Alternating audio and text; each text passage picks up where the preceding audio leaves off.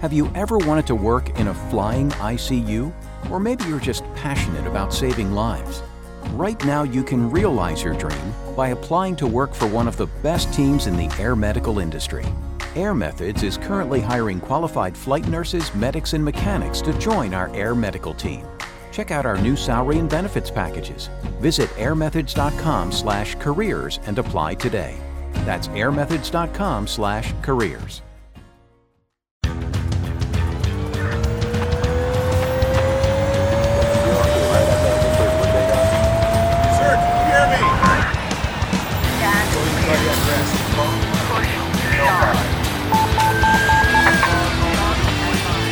This is Second Shift. Happy EMS week, everybody. It's great to see you. Thanks for jumping on with us for a little bit. I'm trying to troubleshoot. I don't think that did it. Nope. I can hear it now too. You still hear it? Yeah, It sounds like you're like a PA announcer at a baseball game. Now batting Now batting. number 23. No, you gotta you gotta do it better. Now batting number 23, Ritu Sahni. Is that I feel like that was better. That was probably better. I don't know. I mean, were you the PA announcer for anything? Oh boy, here we go. Humble brag. No, were you? Yes. Oh, what did you do? I was a high school basketball PA announcer. Oh my gosh. I know. That's I wouldn't that's not very like you need something that like baseball or football. That was basketball, but I did the the big the big claim to fame is that my high school team we played at a Pistons game. We played like before a Detroit Pistons Right. game, and they were playing the Celtics, and that was the '80s with the Bad Boys and the Celtics, and it was a big rivalry. And so the Hmm. place was sold out, and it was at the Pontiac Silverdome. So there's like 55,000 people there. Wow. And for our high school game, there was, um, you know, there were like 35,000 people. And I was like, your Green Hills Griffin. What was the name of the team again? I went to Ann Arbor Green Hills, the Griffins. So awesome. So I'm trying to figure I'm trying to figure this out. For those of you that are just jumping on, thank you. Some of you have an echo, some of you don't. I do EMS week. CMS week. Do you know what today, you know, each day of EMS week's got a theme. Right. Do you know what do you know what today's is? Let's see how Stop. much you're paying attention. Stop the bleed today. It is, it is. It's stop the bleed or save a life or whatever they call it. That's right. I gotta tell you, gold star for you. That's right. But did you know that this is the 46th annual EMS week? I did not. It is. Do you know something about the history of EMS week, Mike? Well, I just know that in 1974, President Gerald Ford sort of authorized EMS week to be its thing. Actually, I'm just Michigan reading this, so I'm just going to do that to make it easier. I was trying to like Mich- pretend like I was a teleprompter, but it wasn't working. So let me just tell you May 16th through the 22nd, 2021 is the 46th annual National EMS Week. In 1974, President Gerald Ford authorized EMS Week to celebrate EMS practitioners and the important work they do in our nation's communities. This year's theme is This is EMS, caring for our communities. The National Association of EMTs partners with ACEP to lead an annual EMS Week activities. Together, NAEMT and ACEP are working together to ensure that the important contributions of EMS practitioners in safeguarding the health, safety, and well being of their communities are fully celebrated and recognized. So there you go, 46. There you go. And I will be a Michigan man to get that done. well, yeah, that's right. That's right. Famous alum. That's right. I'll be 49 tomorrow. Tomorrow's my birthday. I know. I was just going to say happy birthday to you. You're Thank getting you. one year away from that magical one. I know. I'm trying to. We're trying to figure out what we should do, and I need. I need to get your opinion on this a little bit because Michelle and I, obviously, we're turning 50 next year.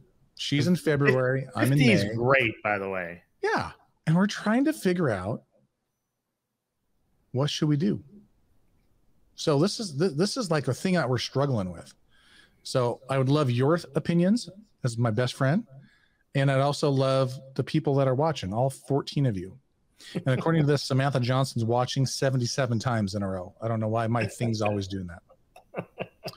She's a big fan. Yes. And it looks like my wife's logged on too. I love you. Um, do we do a family trip as as like mom and dad, or do we do husband and wife trip? You, I mean, you didn't even think about that. Nope, didn't think about it at all. Tell me why. Because it's an opportunity for the two of you to celebrate each other. If you want to do a family thing, you know, have a dinner. It's like before or after, or or don't go out. You know, you may maybe you don't plan your trip exactly on your anniversary. Yeah. But- well, no but- birthday. I mean, it's on, on your birthday. Sorry, Yeah. but um, oh, that's right. So, um, but I think it, it, it's both of you turning fifty. It's kind of like a special anniversary thing. Yeah. I think you just do. I, I just think you just do it the two of you. Now, now, when's when's Michelle's birthday? February. So you do one trip in February, one trip in May. We're thinking about one big trip. I know, I know. I'm just kidding. And I mean, and, I, and one of the destinations that was on the list was London. And I was told you were the guy. oh man, I love, love, love London. I know your wife Really said, um, you mean you might be thinking about London and you haven't talked to your friend? Uh, he's like the guy for London. Duh. I'm I'm not the guy. We've You been there. you're the guy. I've we've been there two or three times. I've been there zero times. We we um it was funny. We when my son graduated from high school, we did a big family trip to Europe for like three weeks.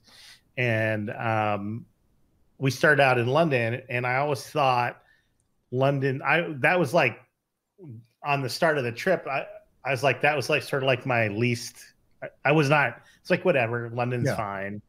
Um and as a you know, as as a as an Indian man who was oppressed by the British for you know a few hundred years, felt like uh, whatever. And you know, you go to the London, you go to the British Museum, and it's really the stuff we stole from other people museum. But I just loved, we just loved London so much that we, um, you know, we went back a couple more times just because we loved it so much. Um, you know, the British aren't known for their food, but London's got great a great food scene. Oh, Um, and then if you like history at all, of course, Europe is just in general amazing, but obviously there's some great history in London. But it's just a, it's, I mean, it, it's just a hopping, energetic city. I mean, I like I like Manhattan too. Um, yeah, there's So something to I- be said about that. I like that. I, I I really we really enjoyed London. Josh Chan saying uh, Rome. Yeah, I've never been to Italy. Italy's on our list of places we want to check out. Hmm. Uh, so I think Rome would be fun. I think Rome would be kind of crazy. Um, can can be a little bit crazy. What's interesting is um, I talked to my wife about Paris because this is our, our we're trying to figure out where to go in August because it's our 30th wedding anniversary. Oh, you got to go somewhere. And um, well, we're going to go to the Michigan Washington football game for part of part of that trip. What, what a great way to, is it gonna, is that gonna kick it off? I don't know yet. We have to figure that out. Our, our anniversary is on the 31st, and Michigan plays Washington on like the 6th. um, so we can't do a trip because we're already planning to go to Michigan, Washington. So, um, uh, so we talked. I was like, "Do you want to go to Paris?" She's like, "Nah, not really." I'm like, "Okay." Um, on my 50th, we went to um, Iceland. Oh, I, they're, this, this, uh, this echo thing is getting on my nerves really bad. And I can't figure it out. Especially can't figure it out on the fly. I've been using this whole new setup on Zoom and front teams and friends and whatever else, and it's been fine. Um, but I've been seeing that all over Facebook. They're trying to do like these round trips for like four ninety nine or something like that. Right, because they have the direct flight from Portland to Iceland over the North Pole. Yes, and it's only like six hour flight. I unbelievable. mean, in in like so we went for a long weekend, um, for my fiftieth birthday. Now, was it good food? Like, was it everything you thought? Was it like It was we. It was very cool. We would go back. Hmm. We went. We went for a few days. Reykjavik is kind of not. Reykjavik is not very big, Okay. Um, and you can walk around there. Really, Iceland's super safe. The only crime they have is tagging.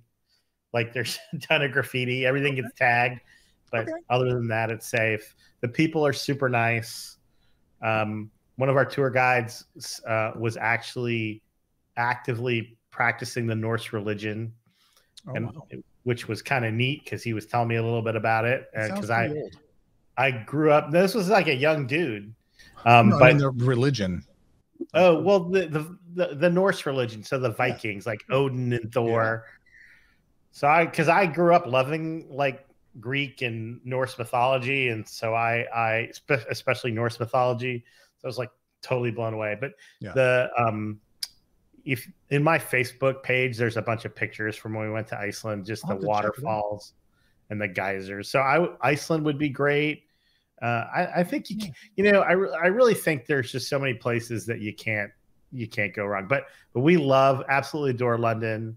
Um, the museums are fantastic. The food is great. The people are are cool. We we did do a day trip to Stonehenge. It was a long day. It was it was it's like a four hour three hour drive to, to Stonehenge. Well, and it's just like a little. It's just right there, right? Like it's. it's it's yeah i mean well the, the- it's impressive. There's so definitely and i'm not a i'm i don't I, i'm not a particularly like religious or or even though i like science fiction and fantasy i'm not a, like i don't believe in a lot of hocus pocusy stuff. But there's there's definitely a weird energy there that is for sure. Really? and when we were there there were some druids like doing some kind of ceremony and we thought that was kind of hilarious actually. But uh, yeah london is great. Um, there's a direct flight in the summer now we almost went to london we almost went to london last year because michigan was playing kentucky in london Oh, and then of course covid happened of course. Tim suggested uh, in the chat that we go to Australia. I don't hate that. never been to australia would love to go Yeah, that would be pretty good. we were going to go to New Zealand um, because my daughter was supposed to study abroad in New Zealand. Oh, I vaguely remember that. Yeah, she was she's she would be there now, but because of COVID, they canceled all study abroad. Situation. This the situation. Yeah, speaking of that, let's hit this news. Uh, so you can ditch your mask, apparently. Totally maskless everywhere. Doesn't matter who you are, or what you are. Seems fraught with danger. Oh, and by the way, do you want to talk about your communication with the National Institutes of Health today? I mean, you just want to throw that out there? I mean, I did I did email Fauci and say, "Did you want to come on the incredibly popular second shift Yeah. and thank first responders Yeah. as part of EMS week?" And I got an auto response basically saying, Oh. "I'm too busy." Oh, no, I didn't admit that. But then this morning, I got an email, a direct email from the deputy director of the NIH asthma or the Allergy Institute, um, just basically direct addressed to me, said thank you for a very very kind offer. Unfortunately, he's just way too busy. But it was it was not like I got the auto response last night okay. But I did get I get his dep I I I, I ranked at least a, a an in person response Yeah, from the deputy nice. director That's of cool. uh of uh, and I looked him up. He's like an old thoracic surgeon dude. So so um, that, that was cool. It would have been uh, it would be it would be interesting. Sam says that she's not ditching him the mask until Fauci ditches his. Well, what's interesting and what made me email him is I heard him on a on a podcast that I listen to called Pod Save America. It's a little bit of a it's a it's a it's a lefty podcast for people like me. Um, but I heard him on there and he said that he uh, he is no longer wearing his mask in certain situations indoors. Okay. Basically in his office where he knows everybody of his staff is vaccinated, he's no longer wearing a mask. But I think what was really interesting about his take on this was that the CDC recommendation, not mandate, was basically it wasn't a mandate to remove masks. It was a recommendation to say when you are when certain people are okay to not wear masks. and I think it's a little bit of a different message, right? But It's one thing to, you know, I was just going to say, it seems like it seems like every time there's a CDC recommendation or something, it can, gets completely blown out of proportion. People take it the wrong way, and it's just crazy. It wreaks havoc on the workplace. It wreaks havoc on businesses. Like it is so confusing for people. What the hell are people supposed to do? You know? Well, I think part of it is that people want to read these. There's a very natural tendency to read these things the way you want to. You know what I mean? I mean, like people are like, I don't want to wear this mask anymore. I want to go back to normal. And this thing says I can, Yeah. which isn't what it says. You know, I, I mean, I think, for instance, it's misguided for businesses to say, well, you know, we're removing our mandatory mask policy um, and we just trust you to to Because- like a great idea. but you know come on really do you really think that the that there aren't people in the public who are going to lie Yeah, I've already seen the the posts. right Like, have they're- have you ever taken care of a patient in the back of an ambulance Uh, of course people are going to lie and i think that's so i think that's a little bit misguided Yeah. i also think we're you know this idea that we're done we're not done but we're close We're getting there. we're getting there and I, I think i think get the shot you know i think one of the thing one of the things though that's that th- this this guidance it hit last thursday it it took everybody by surprise Yeah. like when that when they when they changed the guid- guidance for outdoor stuff like three weeks ago Yeah. There were rumors for like a week and a half that this was coming and everybody was like this is coming this is coming they're working on this is coming and i think a lot of people were sort of prepared. Um, there were the kind of usual places that i get my rumor I, nobody was saying anything. Hmm. like this is coming and then all of a sudden on a thursday like that day started here i started hearing okay there's some stuff coming down tonight and then it came out that night um, and it also feels really sudden and i've heard some people you know what was the some people were like well what was the big scientific breakthrough?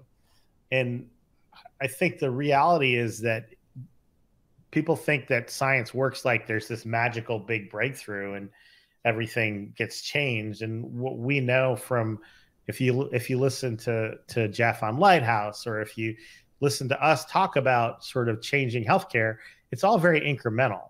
And i think what was going on here was that there was there was increasing evidence you know that it worked against the variants. There was increasing evidence because that's one piece right? If if if if you know there are variants out there and, and the vaccine doesn't work um, then you're kind of ho then Right. you, you gotta you gotta still i think there was increasing evidence that it works against variants there was increased evidence and i haven't read that particular paper but there was increasing evidence that the that the asymptomatic spread Yeah. seemed to be arrested by vaccination Okay. and i think what was driving masking all along was asymptomatic spread Hmm. And then there was a paper that the cdc published friday morning in which they followed um, uh, healthcare workers longitudinally and tested them seriously, seri- serially, also seriously, but ser- serially. And you know, if you remember how the Pfizer and the Moderna studies that we covered in, in previous episodes, Mhm. they didn't test the the cohorts. You either got the shot, then they didn't, then you didn't, and they just followed you if you got sick or not. So in this study, they tested people serially, and they found that it was about 94%. They were about 94% effective. That being vaccinated meant that you didn't test positive. 90, you were 94% less likely to test positive during this time frame. And I think I think that was probably the final kind of straw. And I think they had that data and were using that because they published that the very next morning Oh. in, in in the in the MMWR. And Well, I think it was just an accumulation of stuff, but I think that what happened was is it dropped it, it caught people by surprise Yeah. and and we still don't know what to do with the healthcare setting right i mean we still need to wear masks all the time in the hospital you know when we're taking care of patients uh, and things like that so but it was definitely a kind of a big change Indeed, it was. And it creates a lot of confusion, and people are, I don't know. It's a whole thing. well i mean we're trying to work through it right now eh, you know in our two counties and our fire departments and i was just on a phone call with mr mail hopefully he's listening um, and i'd be interested if people put it in the chat as to what if any of their agencies have changed any policies based on this Yeah, throw it in um, there. but but we you know what does that mean for you know they, they said this doesn't apply to a healthcare setting so here's a great question i have a question for you is an ambulance that doesn't have a patient in it a healthcare setting Hmm. if you're if you're posted and you're sitting in the fred meyer kroger parking lot waiting for your next call and you and your partner are vaccinated are you sitting in a healthcare setting I'm gonna say no.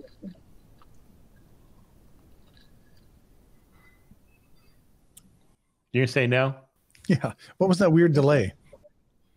i was reading i just was Oh. i was um Is my Looking is at the- not even working now? Like I was like, what the heck? So in that specific circumstance that you gave, partners are there, vaccinated. yeah No. As soon as they go Okay. on a call, they should put a mask on, just like always. And you know, I, I don't think that's. I mean, I could be wrong. I'd love to see what people in the chat talk about, but like if you're not if you're not on a call and you're you and your partner are vaccinated, personally, this is all Mikey V's opinion only, and not on the job, not Flight Bridge, not Clackamas, not anybody. This is all my opinion. You're probably good.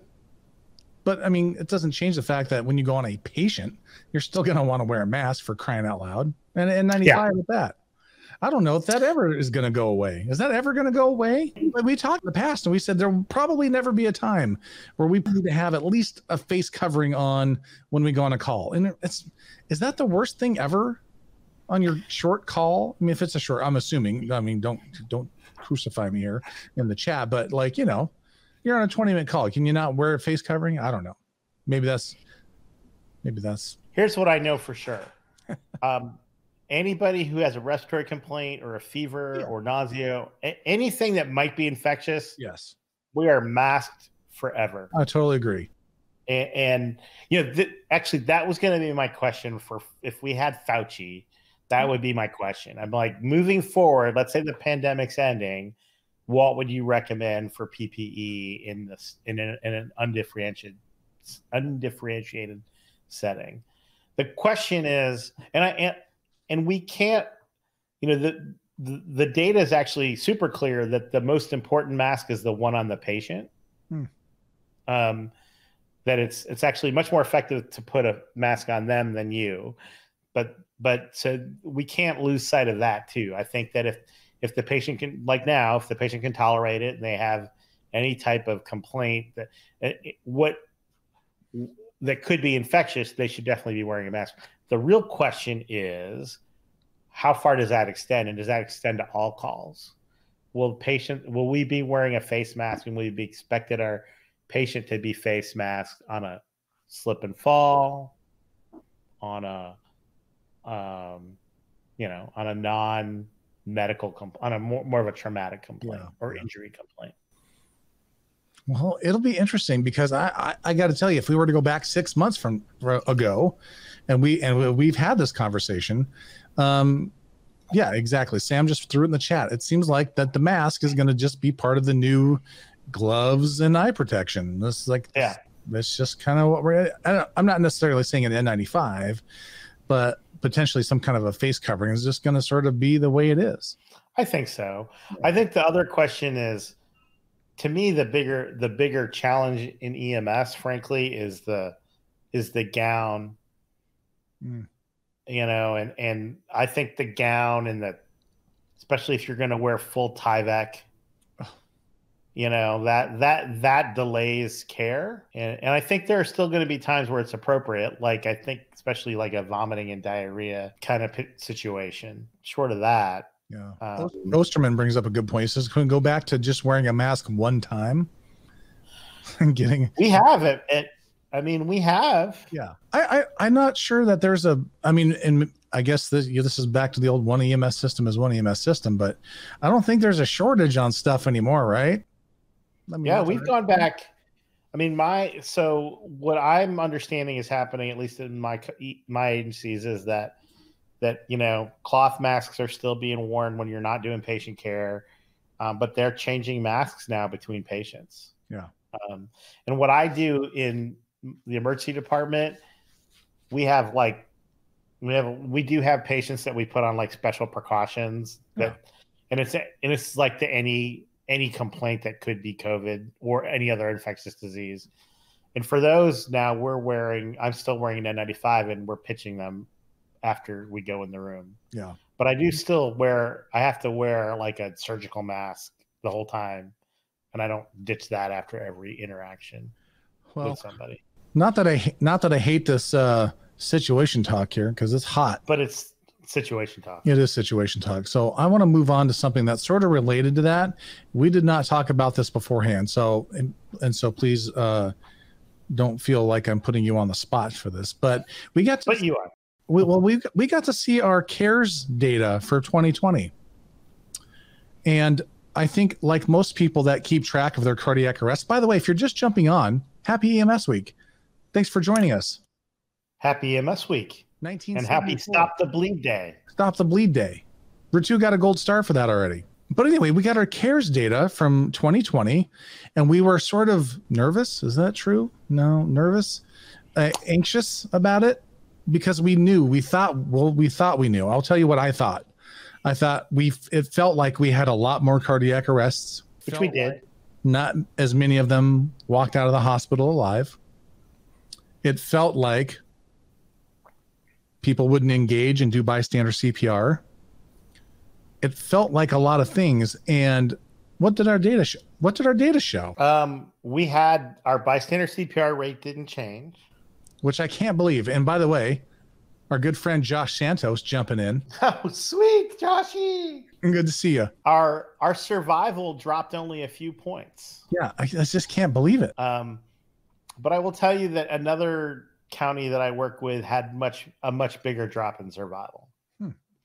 And if you read the CARES national report, which is available to the public, so if you Google CARES annual report, google it. there was a significant drop, I think, overall nationally in cardiac arrest survival. So I think we, I was very pleasantly surprised that we didn't like tank it. yeah Uh, we were actually, we were lower than the year before, but we, had, if you go back five or six years, we were still better than that.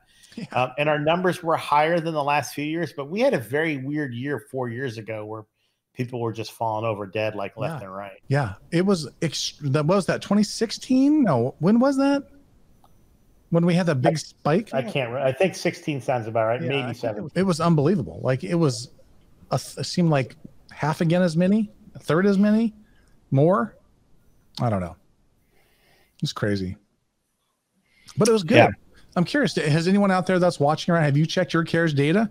Do you participate in CARES cardiac arrest registry for enhanced survival? And if you don't, you should for for two reasons. It helps you because you you learn your data. You Yeah. learn what's happening in your system. You learn how you're improving your you the you're improving your community. Yeah.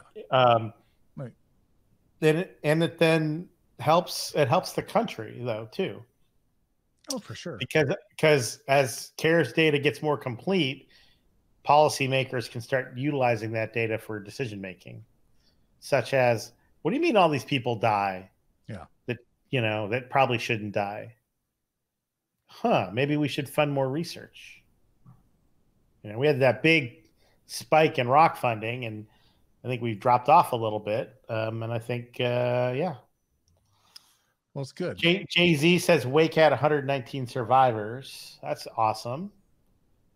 spectacular work by uh, Jose Cabanas and the and the gang. What's his name again? Jose Cabanas. I just know you like saying Cabanas.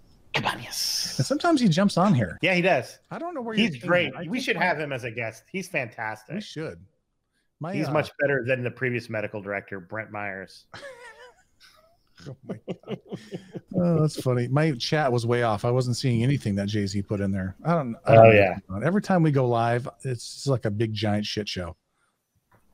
I don't get So, it. I, and, I- and I think the question too is, you know, I think one of the problems, not problems, I think one of the difficulties with CARES, of course, is going to be when you get your data and you see fluctuation, you know, it's hard to know what's driving it. Uh, and I think we're kind of we're lucky enough to be moving into that next step of getting more granular data. Uh, and you know, the king, the place that does that the best is Seattle, and they've done it that way for 45, 50 years. Yeah. Uh, you know, where they are, where every single cardiac arrest is abstracted, and they have like how many, you know, to the really almost to the compression and to the breath, and um, Counts and her team can can feed that information to Michael and Sayre. we and- never had Counts on here, by the way. I think we actually have a long time ago. I don't know, but you know, if we ever, I think having another sort of kind of data, you know, tips to how you can use your own data, I think counts. And I think she hired Rachel Stemerman. She did. Um, and man, we missed out on opportunity there. I think Rachel. Rachel, you would have been happier in Portland, but I didn't have a job for you yet. Um, although I might be working on that. Um, but that's a pretty formidable team having Counts and Stemerman on the same Yeah. same team. Those are two people that are just amazing. Well, and that was Yeah, we should try to get Counts on board here. We've had McCoy on from there. Yeah. We got Um, in. Yeah, We can make it happen. But you know, I, I just had a call with her the other day. It was good to see her. I was talking to uh well talking well Jay Z and I we were on a webinar today that our old friend this old house number one fan Peter Antevy was doing an EMS week presentation it was all you know CPR cardiac arrest how to get more survivors so the usual stuff but a place not too far from here and I wish our friend Amber and Peter Hussick were on here I know Amber pops on a lot of times but I think they might be busy doing stuff she's been entertaining Jarvis and we never we couldn't connect which is a bummer. But anyway, the point is, they were talking about what an amazing do- job Deschutes County Bend Fire has been doing with their telephone dispatch assisted CPR, TCPR, and we got to hear some examples of like it's it's just amazing. Like this is probably really intuitive to the people that are watching, but you know that little piece is amazing, right? The no no go, as simple as that sounds, right? But it's hard it's hard to do it's hard to implement that um, and they made some great cases about the reasons why dispatch centers aren't able to kind of pull this off right we don't have enough staffing we don't have the money we don't have a qa person we don't have we don't have all these things and and i thought peter did a great job of of of saying well just review the calls right and listen to them. And you know of course there were actual calls on here. Some of them are heartbreaking to listen to. You, you just sit there and cringe because you hear these callers basically telling you that their loved one is in cardiac arrest. But we're asking questions that in that circumstance don't seem to matter. And y'all know every minute that goes by and unsupported cardiac arrest 10%, for every minute right? Yep. And so to hear this two minute, two minutes rambling about, well, what's their color? What's your house? Is the door unlocked? Like it's like we need to get these people on the floor. But but specifically, this is why I wanted to ask you one thing because um I got into a discussion in the chat because they were talking about, you know, big reasons why people don't necessarily do CPR. Uh, like I find my wife, whatever, and I can't get them off the more reasonable example actually i guess would be one that i hear all the time. Wife finds husband in the chair in the bed can't get him on the floor or they're on the floor they can't get him rolled over to even attempt to do cpr and so the suggestion was made was just to do cpr on their back to do cpr in a chair where you find them. And I don't. That doesn't makes no sense to me. Like we're we're, we're like, and so me and Tom Luthelay, we're having a little discussion. It was very civil. I- I mean, I guess he convinced me, sort of. I love you, Tom, if you're watching. I don't think he is, but how is that an effective intervention? He says, "Well, it's probably better than nothing." Do you think? Do you think it is? Do you think the 80 year old trying to do CPR in on her husband sitting in a recliner is better than nothing? The one caveat: she would probably feel better that she had t- tried something.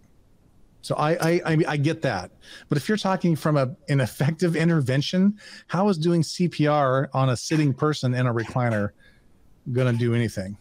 You know what I mean? Yeah, I, I think I th- actually think that in the recliner may be more effective than still on the bed because the recliner seems to be a little bit of a firmer surface. Um, You've never sat in a cushy lazy boy. I mean, I have a nice recliner. I mean, I'm not a. I, I don't. I don't work in a fire station, so I don't have the cushiest of the recliners. Oh, that was bad. I should never. Yeah, why that. are you doing that? By the way, if I- you're in the chat, uh, what do you think? Do you think doing an 80 year old woman doing CPR to somebody on a chair with one hand is an effective intervention? I don't know. Up and down intrathoracic pressure better than not. How much pressure is the 80 year old lady going to provide? Like, I think it's bull crap. I can't help Well, it. but I, that's the same whether they get her. She they get him on the floor. It doesn't matter where he- at that point. And then Yeah, so you're right. um. Once the recliner tips over, the impact count as a posterior precordial thump. That's a good one, Gary. Maybe it does. That's a good one, Gary Arbuckle. Yes, Yeah. that is a post. The recliner tips over. It's a posterior. Uh, I do think that. I mean, I think the idea. Remember, it's about intrathoracic pressure. I think if you can provide some, it's probably better than nothing. But here's the caveat too: early. You know, I think when you've got some oxygen in the system that's in the system, getting something to move is probably of better than nothing. What- Is it what- as good as effective compressions? Well, of course not. We we we hmm. know from other data that stopping, you, you know, we we we choreograph our cardiac arrest to the compression, right? So we know that big pauses and things like that definitely impact survival. So I'm sure it's is it as good as good CPR? No. Is it better than no CPR? Maybe. Yeah. I don't think we're gonna, ever going to have a randomized controlled trial of like Of shitty CPR CPR. versus versus no CPR. Yeah. Physiologically, probably not much help. Psychologically, probably helpful. Okay, fine. Am I just a red ass in my old t- age here? I, I mean, I don't know. It's very important that you do the one-handed compression and tell the kids to get off the lawn. Apparently, that's what I used to do. That was what I did. Our old friend Brian Lee Big checking in. It takes 10, at least 10 compressions of proper CPR to build up enough pressure to achieve anything useful. Agree, let alone proper perfusion. I feel like at best, it helps the loved one feel like they were able to do something instead of just calling and hoping people, praying people get there quickly. Yeah, I agree with that. I agree with that. I agree. But, but that's like, you know, okay. Yes. And I think the biggest factor from the CARES report in not doing CPR is, in fact, the they can't move them. That's the biggest barrier, and and the refusing to do it, or or even the other thing that you hear people, oh, they're pro- they're probably going to be way too distraught. Like Yeah. people who don't understand telephone CPR, that's one of their arguments against it. That too distraught to do it is actually a very small percentage. Um, and so, in fact, um, it's not much of a barrier at all. Yeah, and I think you know there's a a newer piece to the CARES data reporting, which is which I sent you because for whatever reason, it it didn't ring a bell to me, and that's actually a dispatch piece. Excuse me about the CPR. So it's a piece that they go in there, Yep. put in how long was it until our first compression. You know, all these different little data points that I think are super important, right? Yeah. From a from a dispatch perspective. And it's an it's an optional module, but and it's very new. Yeah. But I think it's you know we're just getting it. I mean, I think we had ten cases like last year in Yeah. our county, um, but but we have our our um, dispatch center has put more effort into quality improvement and has Man. hired a couple people, and Oh, yeah. they're putting they're putting they're starting to put that data in. So we'll Yeah. have better. And I think once they start putting it in, we'll report back on it too Yeah. because I think uh, again, if you're going to put data in, if we don't use it, then you're, it's wasting everybody's time. Yeah, and I think I think that's the biggest piece when you talked about nationally, right? How it helps the country having this data all in one place. Imagine I'm in a maybe a smaller, you know, town. Hard to believe, smaller than Canby, where I live, but and maybe you're trying to get telephone CPR initiated. How great of an asset to you as maybe the champion of doing that is to be able to have some data that shows a correlation of survival and telephone CPR, which clearly there is. Clearly. right or or how great is it that that congress sees that and maybe puts some funding towards it so especially in you know you know in rural areas or that that makes up some grant funds available to do Yeah. sort of an initial kickoff and and and training and that sort of thing and then allows them to to move to a a a dispatching system that includes pre-arrival instructions. Now that there are actually many big cities that don't yet have pre-arrival instructions, which Yeah. is terrible. Um, but you know, these are things that we know that saves lives, and and having the data to prove that, I think, is really helpful. A couple of things I just want to talk about today. Again, happy EMS week for those of you that have Happy just EMS week! on. Yep. Yeah. Oh, and somebody asked what we were drinking, and we totally skipped over that. Oh, I didn't see that one. Yeah. So we need to talk just real quick. Yeah, I'm going to give you 30 seconds. Tell us about that little bottle you got there, buddy.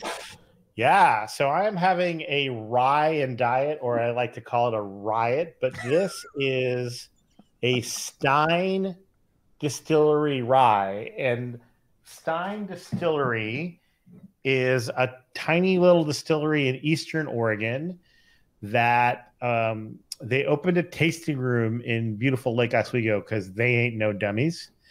and I went in there the other day and just talked to that to the manager and my understanding is that there it's basically in Eastern Oregon, which is very rural, like over like exceedingly very rural. Yeah. Very big, very wide open spaces, and and that they grow their own grains. Soon to So be this part is- of Greater Idaho. Yeah. Anyway, that's for another one. I just saw some interesting, funny tweets about that today. But but uh, um, so they grow their own grains there, and then use their own grains as to, to distill the the the different liquors that they make, and they make. Um, the guy said that their biggest selling seller is a bourbon. Bourbon's very hot right now, as you Yeah. all know, and Yeah.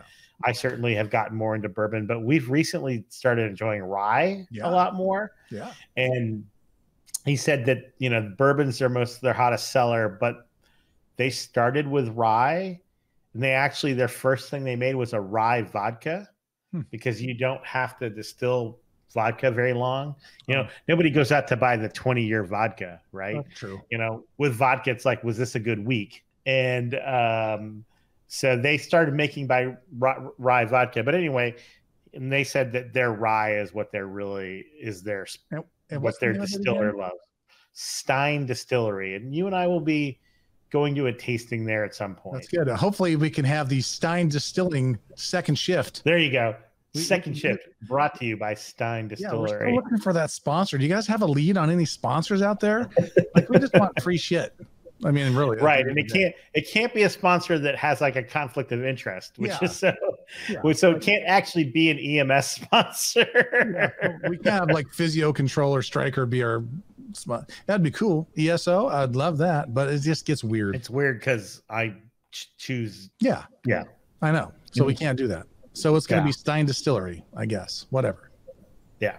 Um, you know, I mean, we couldn't get McMenamins to bite. man, those people. And you know what? The thing is, Jarvis has been staying out of McMenamins. And I think Oh, we're going to stay at Edgefield tomorrow.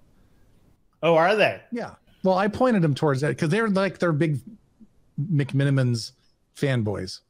They love the poor service, uh, which is. So I went to probably even poorer McMenamin. I went to our local McMenamins the other day and had great service. Pandemic doesn't change the McMenamins model because we've had great service. That's cool.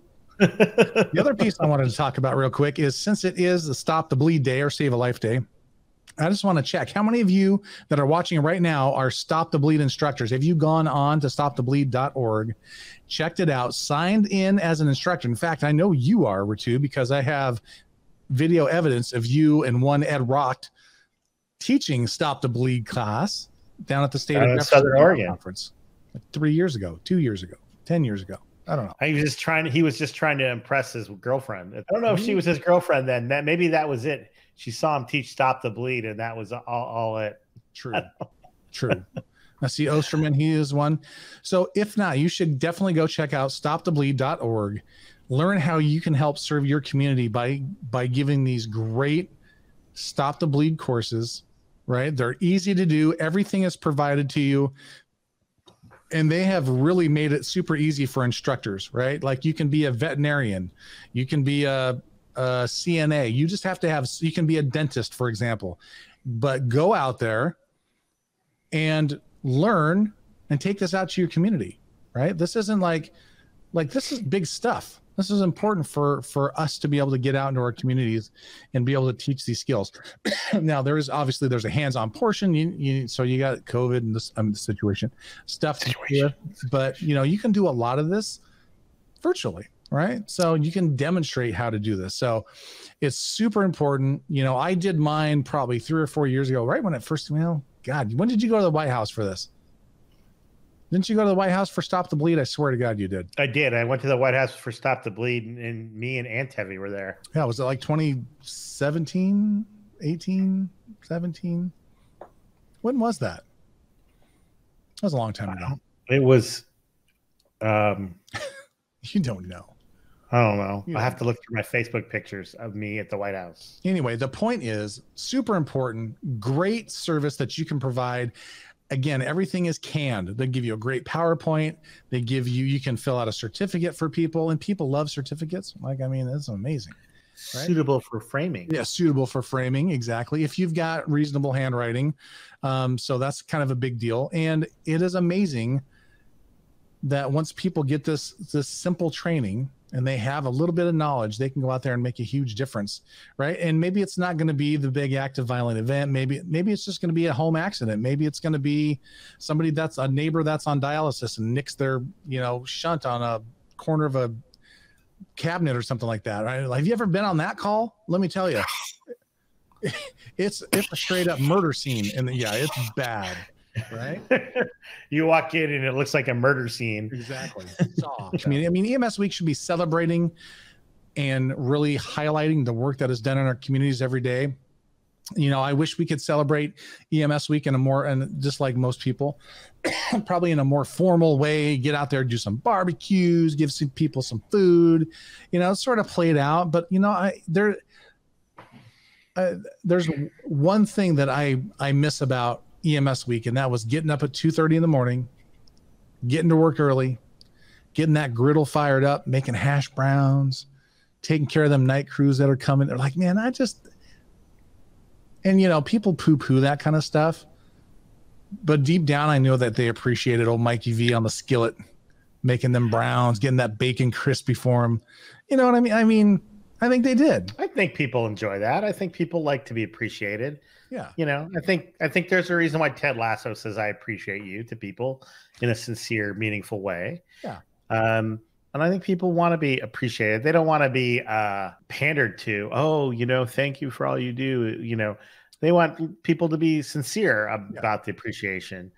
Uh, you know, it's so funny. that. um, yeah, I mean, the other the other the other county that I do, their ambulance crew, um, our buddy Sean Sean Wood, who many of you know or may not know actually that Sean before he became a paramedic was a chef or Indeed. and so he made he would make the EMS week stuff for them. And I'm like, we are going to Metro West EMS week thing because Sean had made brisket. yeah, yeah, exactly. Robert Lawrence and Jacob Brackley. What's up, Jacob? Good to see you, bro. One of our local guys. But I think the other thing though too that you need to point that I think your stop the bleed points out. Yeah. Um, gosh, you know, I we made a we talked about the situation a little bit and we talked about the whole masking thing. Yeah. But the reality is it's time to freaking start planning for to go back to what we used to do. And whether it's, you know, we've had a lot of um, we've had a couple of big deployments of like projects and stuff on, that have slowed down as a result of Yeah. the situation and A certainly lot. vaccines have really uh, and we're starting to we shake off that rust and then start to start to grow and improve again Yeah. and, and then start and plan on um interacting with your community because you know the the goodwill is still out there i think people you know i think people are tired of the, all of this and you know nobody's clapping their hands for healthcare workers at five o'clock anymore but but i think we still have goodwill out there and i think it's an opportunity to get back out in the community um you know and i think and i think the other piece too is that again we're, like i said we're not done and um, whatever you can do to ensure that your community is vaccinated is the other piece that i think we really need to do Yeah. but but it's time to get back out there. And especially you know i mean as a vaccinated individual i feel comfortable you know re- rereading some of the stuff that the cdc made their decisions on. I'm i'm pretty good with it. So i'd get out there and plan on making a difference in your community. Yeah, I, I think that's a huge thing. And and and my boss, my friend Josh Santos says the community partners love the engagement, great opportunities to get in front of the people using and funding your services. And he's absolutely right. i think it's funny that josh is your boss It's not it's not that it's I used to be his boss. well but i don't he's my boss. The tables have turned. the tables have turned But you know what? I got to tell you, in public forum, this isn't ass kissing or anything weird. He's amazing. He's well got I, I just i don't ever think of i think of josh as a leader i would never think of josh as somebody's boss because he would never be like that well, no, he no, would- he's not. he'd He's be not, like you're you're he's a leader he is a different. leader. We have a county with a five percent vaccine rate in EMS. What do you do then? you know i've heard i've heard of some places where the vaccination rate within the ems is well below 50% EMS. Oh, that's what you're saying within EMS. Golly. Yeah. And and I've I've heard I've talked to some people and heard some stuff where you have some EMS agencies with very low vaccine vaccination rates and and I, I don't have an answer other than it's just very disappointing Hmm. and it's it, um, I look to you know I think we look to our EMS professionals to be leaders in our community and examples in our community and part of that example is making the wor- world a better place and getting vaccinated. And, uh, you know, if you have questions about the safety of the vaccine, I can get that. I understand that. I don't, but we've reviewed that stuff up and down here. And this is way more studied than almost any other vaccine that's ever come out, Yeah. uh, despite what people will say. Um, but um, if you think that COVID isn't that big a deal because one ninety nine point nine percent people survive, then that's stupid. You all need to. I mean, we know we know that that communities can get overwhelmed, and we know that the best way to get to a full Michigan stadium is if if everybody's vaccinated. If greater and and I think you have a responsibility as a as a healthcare provider to be va- to to be vaccinated. And I think Samantha Johnson just put a great put something in the chat. Mandatory vaccines are coming. Um, Hmm. I think she's right. I think you were. a fart in church.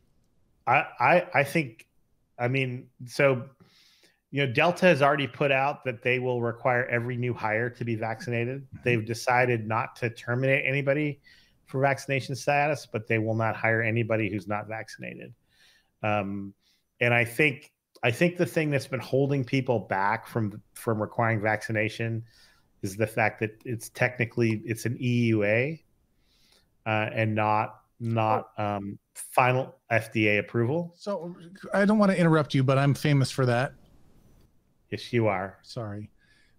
But and you can come back to this, but I have to get it out because it just it has to come out. I'm so sorry. You still love me, right? When when are these vaccines, Moderna, um, Pfizer, gonna not be EUA? What, what Well, I hear that was actually the next thing I was going to say, so you didn't interrupt me at all. Okay. So the so that so Pfizer's already put out a release that they are very soon to planning um plan to to putting in their their approval for for final approval. And the reason why that you you know their whole process was planned with the FDA from the beginning and so they they you can't the FDA will not give approval, final approval, until a study is completed. And so the Pfizer and reported.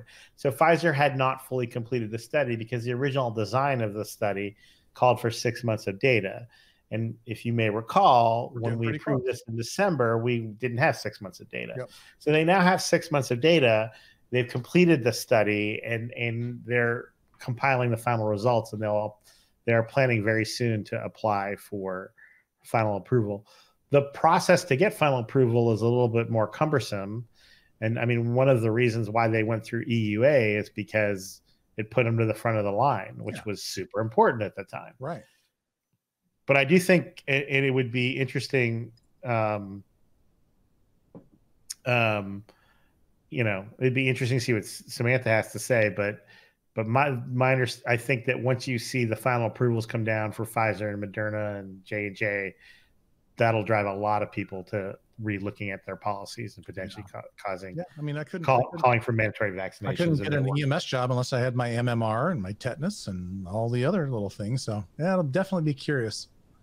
Well, and that's the other thing. You know, I had a I had a, a interesting conversation with a coworker friend in the EMS world today, and they said, uh, you know, they're they want the company wants to know my vaccination status, and I don't think it's legal.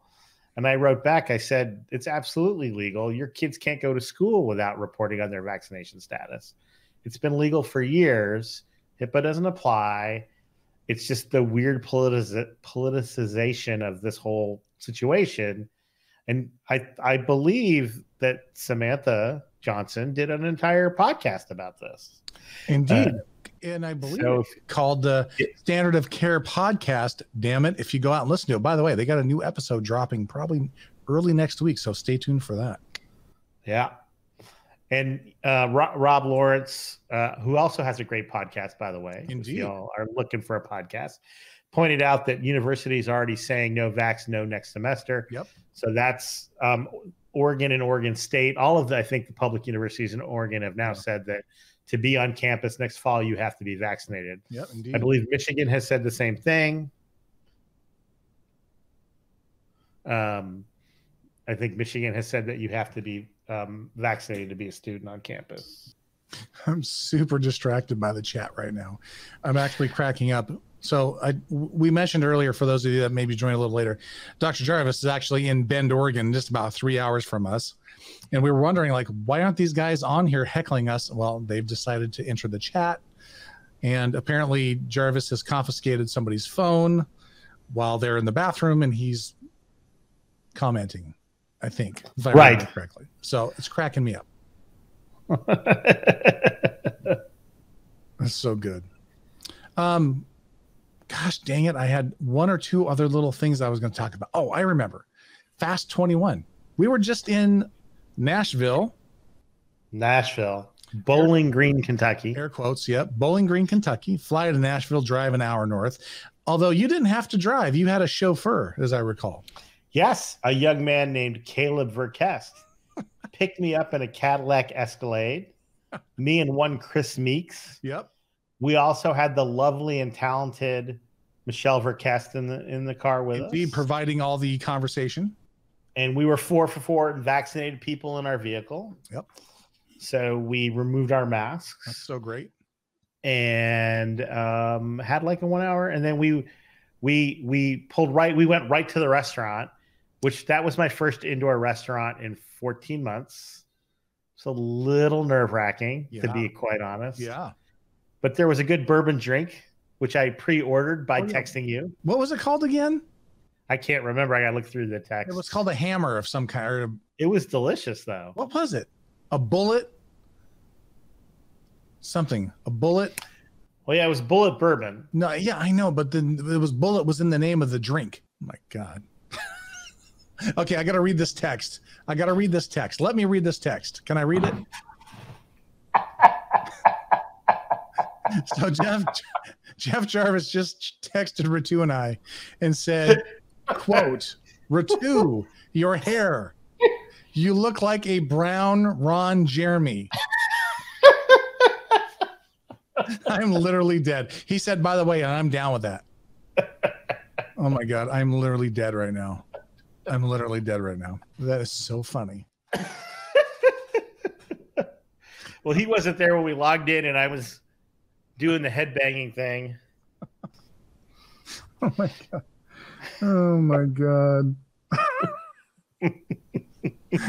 anyway, anyway, Fast 21. Fast 21 was a this weird hybrid combo. We had a studio set up at the headquarters of Flightbridge and we had certain speakers. Most most of them were Flightbridge people, but not all of them. So Chris Meeks, Eric Bauer, you, uh, if Jeff Jarvis would have had his shit together and managed his schedule a little better, he would have been there. Uh, myself, uh, a few others. Anyway, so we had live, live people. And Brandon Means, by the way, was the host with the most. Host. By the way, and he was awesome. Um, and then we also had people live, like via sort of webinar style, which we were trying to avoid if we could, because everyone's sort of done with that. And then we also had some pre-recorded videos where we really challenged people to up their production game a little bit, right? I'm like, look, Yeah. they've, they've had 15 months to get their shit together. Let's like, let's not do a, and you know what? Everybody did amazing. So, Fast 21 virtual slash live was awesome, and and if you missed it, you'll be able to go back and I don't know how much it's going to cost, but you'll be able to watch the replays of these and get full captioning. I think it's 12 hours. Um, and so anyway, it's really, it's really awesome. We, we had a great time. And, but the point of talking about this was Ritu and I, we were in the bullpen all day Yes, we were. and we got called in the lefty, the righty, whatever it was. And we got, we got called in because there was a couple of like technological snafus that occurred. So we just had to go in like bring in second shift. Most people probably won't like if you were watching. For those of you that watched Fast 21, throw it in the chat there. Oh, Tune, he didn't get to see it, Bill. That's all right. But Eric Bauer had pulled me out to run a quick errand. Okay, and we uh, there were two speakers in front of when Ritu and I were going. We had to fill in. Unfortunately, Sam and Nick couldn't make it down, so we got put in to sort of take their spot and I had like 40 minutes, and all we had to do was run down down the block, according to Eric Bauer, uh, and grab something. And man, it was not down the block. And I got people texting me like, "You guys are on in five minutes. Where are you at? Where are you at?" P.S. Ritu and I had no idea what we were going to talk about. Am I lying? No, not lying. Not lying. Like we were like, "Well, it's okay. We do this all the time. We can figure it out. It's no big deal." I get there three minutes to go. We go sit down, boom, the camera's on live. And of course, we killed it for 20 minutes. We had a great discussion on lots of different stuff. But, you know, what, and what happened was then we became the go to. Like if there was a snafu, we need to fill in a thing, we got a break, we want to do some special segments on. By the way, we did a segment called Whose Lecture Is It Anyway? And it was awesome. So basically, the original intent, Jeff Jarvis, uh, was to have three people, three of us. So it was myself, Eric Bauer, and Jarvis to start with. Pick three random pictures, submit them to an independent third party who was going to then put them in a PowerPoint format. And we had three minutes to lecture on whatever that picture was. And we had no idea what it was going to be. And it was awesome. we really did that just to kind of fill a break because there was like a 40 minute break just sort of built in for people to go to the to the, the exhibitor area see the sponsors we got this whole like online virtual place for people to go see stuff and anyway and so we did that and it was really great and so what ended up happening was i got screwed and i should No, I won. got screwed. no i mean I got screwed. i should have won i mean let's No, you, you shouldn't have won. it's bullshit. I should have won. And I think I did because there were people people voted on Twitter and they didn't get counted. Right? I mean, that's just the thing. Anyway, so Eric Bauer ended up winning. And then what we decided to do was just throw it in the next day during a break because people absolutely loved it. They absolutely loved the fact that no one had any idea what the picture was going to be. And no idea. So really, this is just an exercise of who can bullshit their way through three minutes and turn a picture of a a kangaroo can't walk backwards into some kind of a you know lecture for three minutes and it's a lot harder than it seems but i think we did both i think we both did great I think we all did great. We I think definitely- I think everybody, and then and then I, so we did it that even we did a second one that evening with Meeks, Alan Wolf, yep and who was the third one? uh, um, mark betterton Mark, yeah, Mark, and Meeks won that one, and then you had the showdown the next day between Meeks and Bauer. no contest Yeah, and I and I personally got to pick the pictures for that. Um, and there was no there was no uh, coercion or anything like that. Me- Meeks whipped Bauer's ass, whipped it like I'm talking whipped his ass, Bobby. And I hope you're watching. But it was awesome. So this is what I'm thinking we should do for Fast 22. By the way, May 9 through 11 in Las Vegas. and Lost Wages, Nevada. Yes, like it's set. We're we're going. Like unless the whole damn place burns down, be in Vegas a year from now. And I think what I would love to do is I would love to to let people from the audience some way for them to volunteer to do this and then bring them up on the stage and go head to head against another audience member and see who can and see who could pull it off and then sort of run the same thing and we don't have to we wouldn't necessarily interrupt like the flow of the conference for that but during a break during lunch like i mean it was awesome. that's interesting. and i think people had a people had a blast so amber dwayne I, I thought you were going to say let the audience like submit the slide. Like, so I, I saw Wayne, I saw Wayne Brady in Vegas once, his entire improv show, Yeah. and basically his co-host came out before and asked for certain like some different topics and subjects and and and like like one of them was like what is a name it name it specific like movie style and I yelled out Bollywood, of course, right? And they're like, "Oh yeah, yeah," they wrote that down, and then and so then they had stuff set up, and then he had was going through them. So I thought you were going to say have the audience submit I- either topics no or I- pictures or something like that. I, want the audience i want amber and lee big or somebody else to just jump up on the stage and and and he's and brian says that all ems related well the pictures are completely random they're not random, Well, but they're not random, EMS pictures. but they have nothing to do with ems right. right? It could be uh, a, a we had some that were a shark. We had a picture of a library. We had a picture of, uh, um, gosh, what kind of things were there? What did I have on there? I had a, I had, I had I had a bowl of nuts, nuts, right? So you you have to figure out a way how to turn that picture of a bowl of nuts into a three minute topic about. I think. I had a llama's head, we had a llama. and I'm trying to remember what my second one was. Oh, soaker hose was the Yeah, and second a one. Had. hose. Yeah, it's awesome. So anyway, Yeah, I, I do think that whose lectures it anyway will be mm-hmm. playing having some sort of appearance at Fast 22 in Las Vegas. hundred percent. Like- Fast 22 in Las Vegas. Fast 22 in Las Vegas. Yeah, I'm super excited. So, for those of you that got to Fast 21, I hope you used your promo code for Fast 22. Like it was, it's a smoking deal. It's a smoking deal. So, picture pictures. I'm so stuck on, I'm so stuck on whose lectures anyway. But um, yeah, if you attended Fast 21, you got just a little bit more time to use your promo code.